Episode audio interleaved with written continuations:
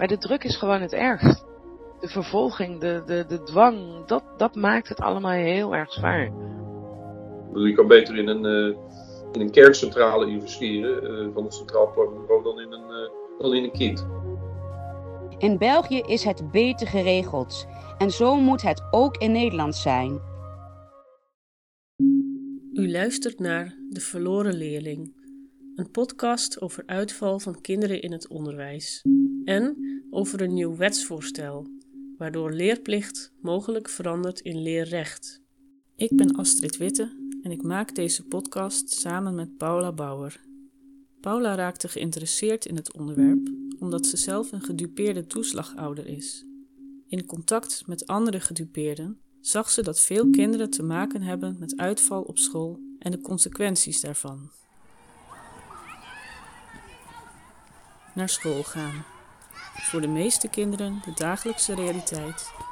Toch zijn er in Nederland minstens 15.000 kinderen die thuis zitten, bijvoorbeeld door een fysieke of verstandelijke beperking, gedragsproblemen, maar ook door hoogbegaafdheid.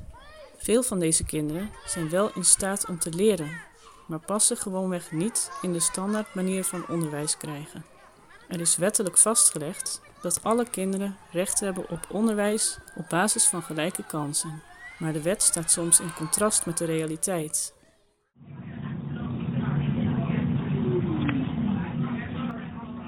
Paula ging op bezoek bij Esther de Reu in Amsterdam. Haar zoon Michael van 14 is een jaar geleden gestopt met naar school gaan.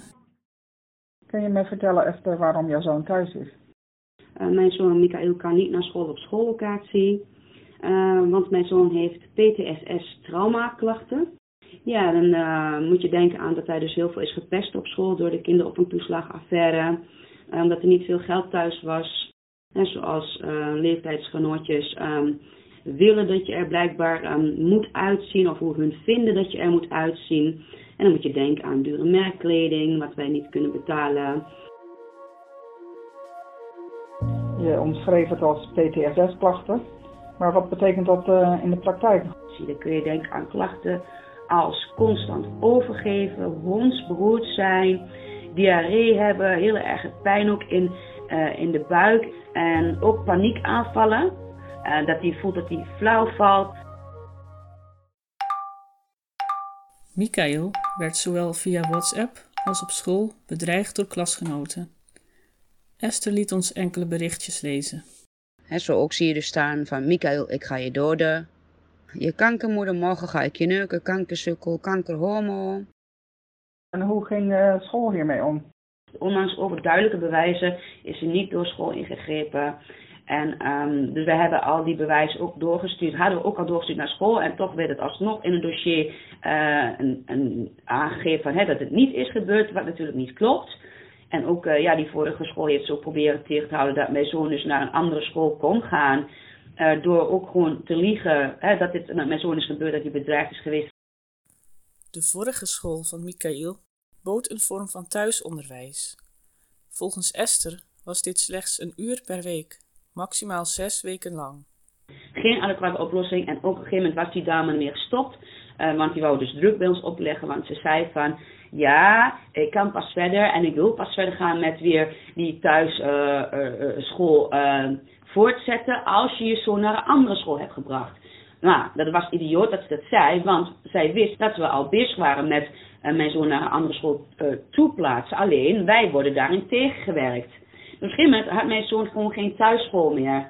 Nadat het een slecht aanbod was, hij, hij, hij kon er niks mee, ook met vakken wat, wat helemaal niet van toepassing was op hem. Want blijkbaar is er dus, nadat je dan zelf research doet, hè, uh, uh, meer mogelijk voor kinderen dus, uh, qua online thuisopleiding volgen. Zoals, hè, zoals mijn zoon doet nu die LOE online thuisopleiding. Um, dat verbaast ons dan, en daar denk je dan zo over na dan achteraf, van waarom kon zo'n school daar dan niet mee? En hoe gaat het nu met, met een online onderwijs? Um, online onderwijs gaat supergoed. Dus hij gaat zelf dan nu in mei staatsexamen doen. En dan kan hij gewoon um, uh, VMBO leerjaar 3 en 4 uh, in één jaar doet hij dat nu afmaken. En als, als je het zelf voor zeggen zou hebben, hoe zou je het zelf het liefste zien? Uh, dat um, kinderen gewoon uh, thuis uh, een studie kunnen volgen naar eigen keuze. En dat je dan daarmee ook gewoon al die, die, die drang en duw en ook stress uit je nek uh, krijgt als gezin, als ouder, maar ook vooral ook bij de kinderen. Ondertussen gaat het een stuk beter met Michael. Hij bouwt zelf websites, maakt vlogs en muziekproducties. Iets waar hij toekomst in ziet. Michael is geen uitzondering. Uit een onderzoek van Oude Kracht voor het Kind blijkt dat in 2018-2019 bijna 15.000 kinderen een heel of gedeeltelijk schooljaar thuis zaten. Dat is drie keer zoveel als het aantal dat in de politiek en media wordt genoemd. Dit komt omdat niet alle kinderen worden meegeteld, waaronder kinderen die een leerplichtontheffing hebben. In Nederland bestaan verschillende belangenorganisaties voor ouders met kinderen in het onderwijs. Eén daarvan is Onderwijsaffaire, waar ruim 700 ouders deel van uitmaken. We interviewden een van de oprichters, Jacqueline Venendaal uit Hussen. Zijzelf heeft een dochter van 18 die al vier jaar thuis zit. Ja, in de onderwijsaffaire zitten ouders van uh, thuiszitters. Er zitten ouders van kinderen die moeite hebben met het onderwijssysteem. Ja, kinderen vallen op allerlei redenen uit.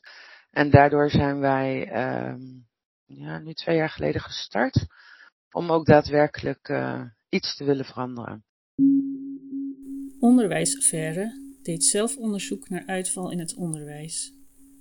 Daar kwam onder andere uit dat de belangrijkste redenen voor het thuiszitten van een kind in het onderwijs zelf liggen. Het niet bieden van passend onderwijs en ontbreken van zowel maatwerk als kennis en kunde met betrekking tot kinderen die afwijken van de norm.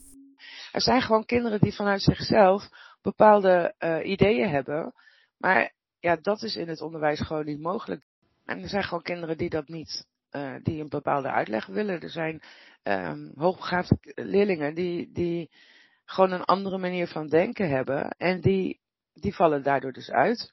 Er zijn kinderen die precies op school doen wat ze verwachten en die dus thuis niet meer te handelen zijn. En dat je dan als moeder zijnde hoort, ja, ligt bij jou, want op school is het schatje. Omdat heel veel kinderen ook voelen dat ze zich moeten passen in dat, in, in, in, in dat hokje. Ja, en dat kan je een paar uur per dag volhouden, maar uiteindelijk komt dat uh, er ergens uit waar je je veilig voelt. En dat is dus meestal gewoon thuis. Een aanzienlijk deel van de thuiszitters heeft een leerplichtontheffing onder artikel 5a van de Leerplichtwet. Deze mogelijkheid is er wanneer een jongere op lichamelijke of psychische gronden niet geschikt is om tot een school te worden toegelaten. Opvallend genoeg is dit aantal ontheffingen de laatste decennia sterk gestegen, terwijl het aantal leerplichtige leerlingen juist daalde. In 2019-2020 hadden ruim 6000 leerlingen een ontheffing. Het initiatief hiervoor komt vaak vanuit scholen, leerplichtambtenaren, de onderwijsinspectie of ouders zelf, omdat ze niet strafrechtelijk vervolgd willen worden. Ja, dat doe je omdat je van het gezeur af wil. Kijk, als er niks, uh, zeg maar, te regelen valt en je blijft natuurlijk steeds als crimineel vervolgd, dan vraag je op een gegeven moment ontheffing aan. Je trekt het op een gegeven moment niet. Er zijn mensen die gewoon geëmigreerd zijn, die, uh, om er vanaf te zijn. Maar de druk is gewoon het ergst. De vervolging, de, de, de dwang, dat, dat maakt het allemaal heel erg zwaar. Een geldboete, taakstraf of gevangenisstraf kunnen het gevolg zijn van het niet voldoen aan de leerplicht. Ouders krijgen soms ook te maken met veilig thuismeldingen, met als reden dat het kind geen passend onderwijs krijgt. Onderwijsaffaire liet 174 van deze ouders een enquête invullen. Hieruit blijkt dat de veilig thuismeldingen vaak vanuit het onderwijs of van een leerplichtambtenaar afkomstig zijn. 11% van deze meldingen leiden tot onder toezichtstelling en 2% tot uithuisplaatsing van een kind. We lezen verhalen over ouders die naar een andere gemeente verhuizen om een andere leerplichtambtenaar te krijgen. En over kinderen met depressies en zelfmoordgedachten. Jacqueline ging bij Omroep Gelderland aan tafel met onder andere Rob Jetten van D66 en Gideon van Meijeren van Forum voor Democratie om over het probleem in het onderwijs te praten. De strijd van onderwijsaffaire bleef niet zonder resultaat. Afgelopen november werd een initiatief wetsvoorstel ingediend door Paul van Menen, Tweede Kamerlid van D66. Het voorstel van, uh, van Paul van Menen gaat natuurlijk over dat het niet leerplicht is, maar dat het leerrecht wordt. Dat is ons uh, paradepaardje. Dat is wat we heel graag zien. Dat, dat ieder kind recht heeft om te leren. Nou ja, ik denk dat het belangrijkste is dat, dat kenbaar wordt dat, ook al wordt het leerrecht, dat het niet zaligmakend is. Want het ligt er nog steeds aan wie de uitvoerende macht gaat zijn daarin. Het zou heel mooi zijn als er uh, daadwerkelijk geluisterd wordt per kind, per ouder naar wat heeft jouw kind nodig en wat heeft mijn kind nodig. Dat zijn de dingen die heel erg belangrijk blijven. We nemen contact op met Tweede Kamerlid Paul van Menen, de indiener van het wetsvoorstel. Het is een heel ingrijpende wet, want er verandert eigenlijk ongeveer alles rond het recht op onderwijs en, en ook de leerplicht. want ja, als je kijkt naar internationale verdragen, dan uh, bijvoorbeeld het, uh, het Verdrag voor de Rechten van het Kind, daar staat gewoon in dat kinderen recht hebben op onderwijs en ontwikkeling. In Nederland hebben we dat vertaald in leerplicht. En dat is echt iets heel anders. Dat is namelijk de plicht van ouders om hun kind naar school te doen. Daar zitten een paar problemen in. Dat lukt namelijk niet met elk kind. Als dat extra inspanning vraagt, extra geld, et cetera, dan, dan hebben we een systeem waarin je niet verplicht bent als school om dat te bieden aan uh, dat kind. Je hebt wel een zorgplicht, maar stelt eigenlijk alleen maar voor dat je kijkt of, of er ergens een plek te vinden is. En dat leidt er dan vaak toe dat er geen onderwijs tot stand komt. Niet op een school in ieder geval. En dan heb je dus in eerste instantie een probleem met de leerplicht. Want die zit tegen ouders te zeggen dat hun kind naar school moet. Maar ja, die plek die is niet gevonden. Want aan de andere kant is niemand verplicht om jouw kind aan te nemen. En dat leidt dus tot thuiszittende kinderen. Sterker nog, meer dan de helft van die 15.000 kinderen is inmiddels vrijgesteld van de leerplicht. Nou, dat is onverteerbaar. Soms moet je wetten maken om minderheden te beschermen. Dat vraagt maatwerk. Dat vraagt maatwerk in uh, de plaats. Dus de plaats hoeft niet langer de school te zijn. Dat kan ook iets anders zijn. Uh, het vraagt aanpassing in tijd. Dus het, ja, het kan, voor sommige kinderen kan het eh, meer tijd vragen. Ze kunnen maar drie dagen leren. En in programma. Wie bewaakt dan het nieuwe systeem, dus ja, van maatwerk? Dat is een vraag. Want in, in theorie zou je namelijk denken dat dat nu ook al zo is met de wet passend onderwijs ja, de precies. zorgplicht. Maar het is niet zo. Dat komt om twee redenen. Eén, de wetgeving staat niet toe dat er maatwerk geleverd wordt. Of althans in zeer beperkte mate. Nou, dat wordt dus nu wel toegestaan. Dus, dus de mogelijkheden, voor, ook voor scholen, om, die blijven wel verantwoordelijk. Maar het zal misschien voor een belangrijk deel niet zich op school afspelen. Maar ze moeten wel mee blijven kijken dat het gebeurt. Maar de scholen kunnen ook aangesproken worden door de leerambtenaar. We hebben nu leerplichtambtenaren. Die zitten eigenlijk vooral achter ouders aan. En hij wordt dus ook tegelijk een leerrechtambtenaar. Dus die leerrechtambtenaar, die kan de school aanspreken als, als niet zo'n arrangement tot stand komt. En dat is, niet, uh, dat is niet vrijblijvend, want in de wet staat dat als dat dan niet tot stand komt, dan levert dat een boete van 1000 euro per dag per kind op. Uh, tot een maximum van een ton per jaar. Dus je kunt je wel voorstellen dat uh, bij scholen is er nog wel een zekere huiver. Voor hen verandert er echt iets. Stel voor dat er een kind die gaat niet meer naar school. Die krijgt bijvoorbeeld online onderwijs aangeboden. Of een uh, creatieve opleiding. Wie betaalt die kosten dan? We doen een paar dingen, met, ook met deze wet. Het samenwerkingsverband, dus alle gezamenlijke schoolbesturen, worden verantwoordelijk voor alle kinderen in hun regio. Dus niet alleen de kinderen die ingeschreven staan op hun school. En ze krijgen de mogelijkheid om het geld wat ze hebben in te zetten voor uh, onderwijs wat nu nog niet mogelijk is. Namelijk bijvoorbeeld in het particulier onderwijs of in een zorginstelling. We hebben gesproken met uh, Jacqueline Venendaal van de onderwijsaffaire. Maar één uh, punt is dat ze toch toch vindt dat het de stem van de ouder onvoldoende tot uiting komt in, het, uh, in de wet. Dat staat ook in de wet. zeker. Het moet ook, sterker nog, ook het kind krijgt hoorrecht in deze wet. De mogelijkheden om, om te voldoen aan de wensen van ouders en kinderen in deze wet zijn vele malen groter. Ouders willen dit soort dingen. Die willen maatwerk voor hun kind. Die zeggen van ja, mijn kind kan twee dagen naar school, maar de andere dagen moeten we iets anders bedenken. He, dus ieder, iedereen de, uh, staat, gaat aan, aan de kant van ouder en kind staan. Daar komt het eigenlijk op neer.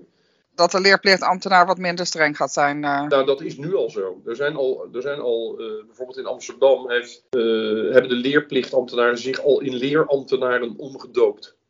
Daar werken leerplichtambtenaren ook al zo. En dat is voor hen ook echt veel leuker werk. Om te zorgen dat kinderen weer tot ontwikkeling komen. Als je daar een bijdrage aan wil leveren. In plaats van dat je gewoon ouders alleen maar boetes zit uit te schrijven. Dus dat vraagt ook echt iets van hen. Dus ze moeten daar ook in geschoold worden.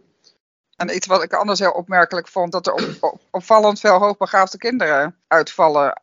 Een van de conclusies moet zijn dat scholen echt onvoldoende kennis hebben van hoe je met kinderen met hoogbegaafdheid om moet gaan.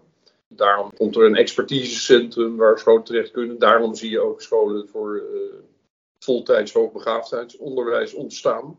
Maar wat je wel ziet is dat uh, Hoewel het onderwijs aan hoogbegaafden ook gewoon valt door de wet passend onderwijs en dus door de overheid bekostigd zou moeten worden. Dat de scholen nog steeds hele hoge eigen bijdragen eh, vragen, die soms ook door ouders niet op te brengen zijn. Dus eh, er is natuurlijk een totaal vertekend beeld van bij veel mensen, uh, ook op scholen, dat hoogbegaafde kinderen, dat zijn zeer getalenteerde kinderen en dat gaat allemaal vanzelf goed. Kijk, hoogbegaafdheid klinkt als een enorme luxe, maar het is echt vaak een indicatie van grote problemen die niet op zichzelf staan. Hoe dan ook is het ingewikkeld in een systeem wat totaal gericht is op het gemiddelde. Ja, want ik, ik zou denken zelf dat is echt een groot verlies voor de samenleving. Als de meeste intelligente mensen uitvallen in het onderwijs. Zeker, maar dat geldt voor iedereen die, niet, uh, die, zich niet, die niet de gelegenheid krijgt zich te ontwikkelen. Dat is voor de samenleving ook slecht. En uiteindelijk zijn ook de kosten dan vele malen hoger dan, dan wat er nodig is om het wel, kind wel tot ontwikkeling te brengen. Maar het is, het is ingewikkeld in Nederland om, om, die, om, die redenering ook echt in, in, beleid vertaald te krijgen, namelijk dat de kost voor de baat uitgaat. Uh, Centraal Planbureau rekent onderwijsinvesteringen niet mee in, nou ja, in, in de groei van de samenleving, zal ik maar zeggen. Dat, is, dat zijn echt grote problemen. Je kan beter in een, in een kerncentrale investeren van het Centraal Planbureau dan in een, dan in een kind. Want zijn er echte tegenstanders van dit voorstel? Ik denk dat, het, dat er in de politiek een hoop steun voor is. dat gaan we snel genoeg zien. Ik denk de weerstand zal ja, misschien zitten bij schoolbesturen. Het is nog afwachten of het wetsvoorstel wordt aangenomen. We vragen Esther, de moeder van Michael, alvast om een voorlopige reactie grote verbeteringen, maar er moet nog veel meer aan veranderingen gebeuren. Zoals de bemoeienis, die moet eraf. Niemand kan voor ons invullen wat het beste is voor onze kinderen dan wij ouders zelf. In België is het beter geregeld. Je kunt gewoon als ouder melden dat je voor thuisschool kiest voor je kind, zonder al die heisa en dwang en druk en bemoeienis eromheen. En zo moet het ook in Nederland zijn. U luisterde naar De Verloren Leerling, een podcast van Astrid Witte en Paula Bauer.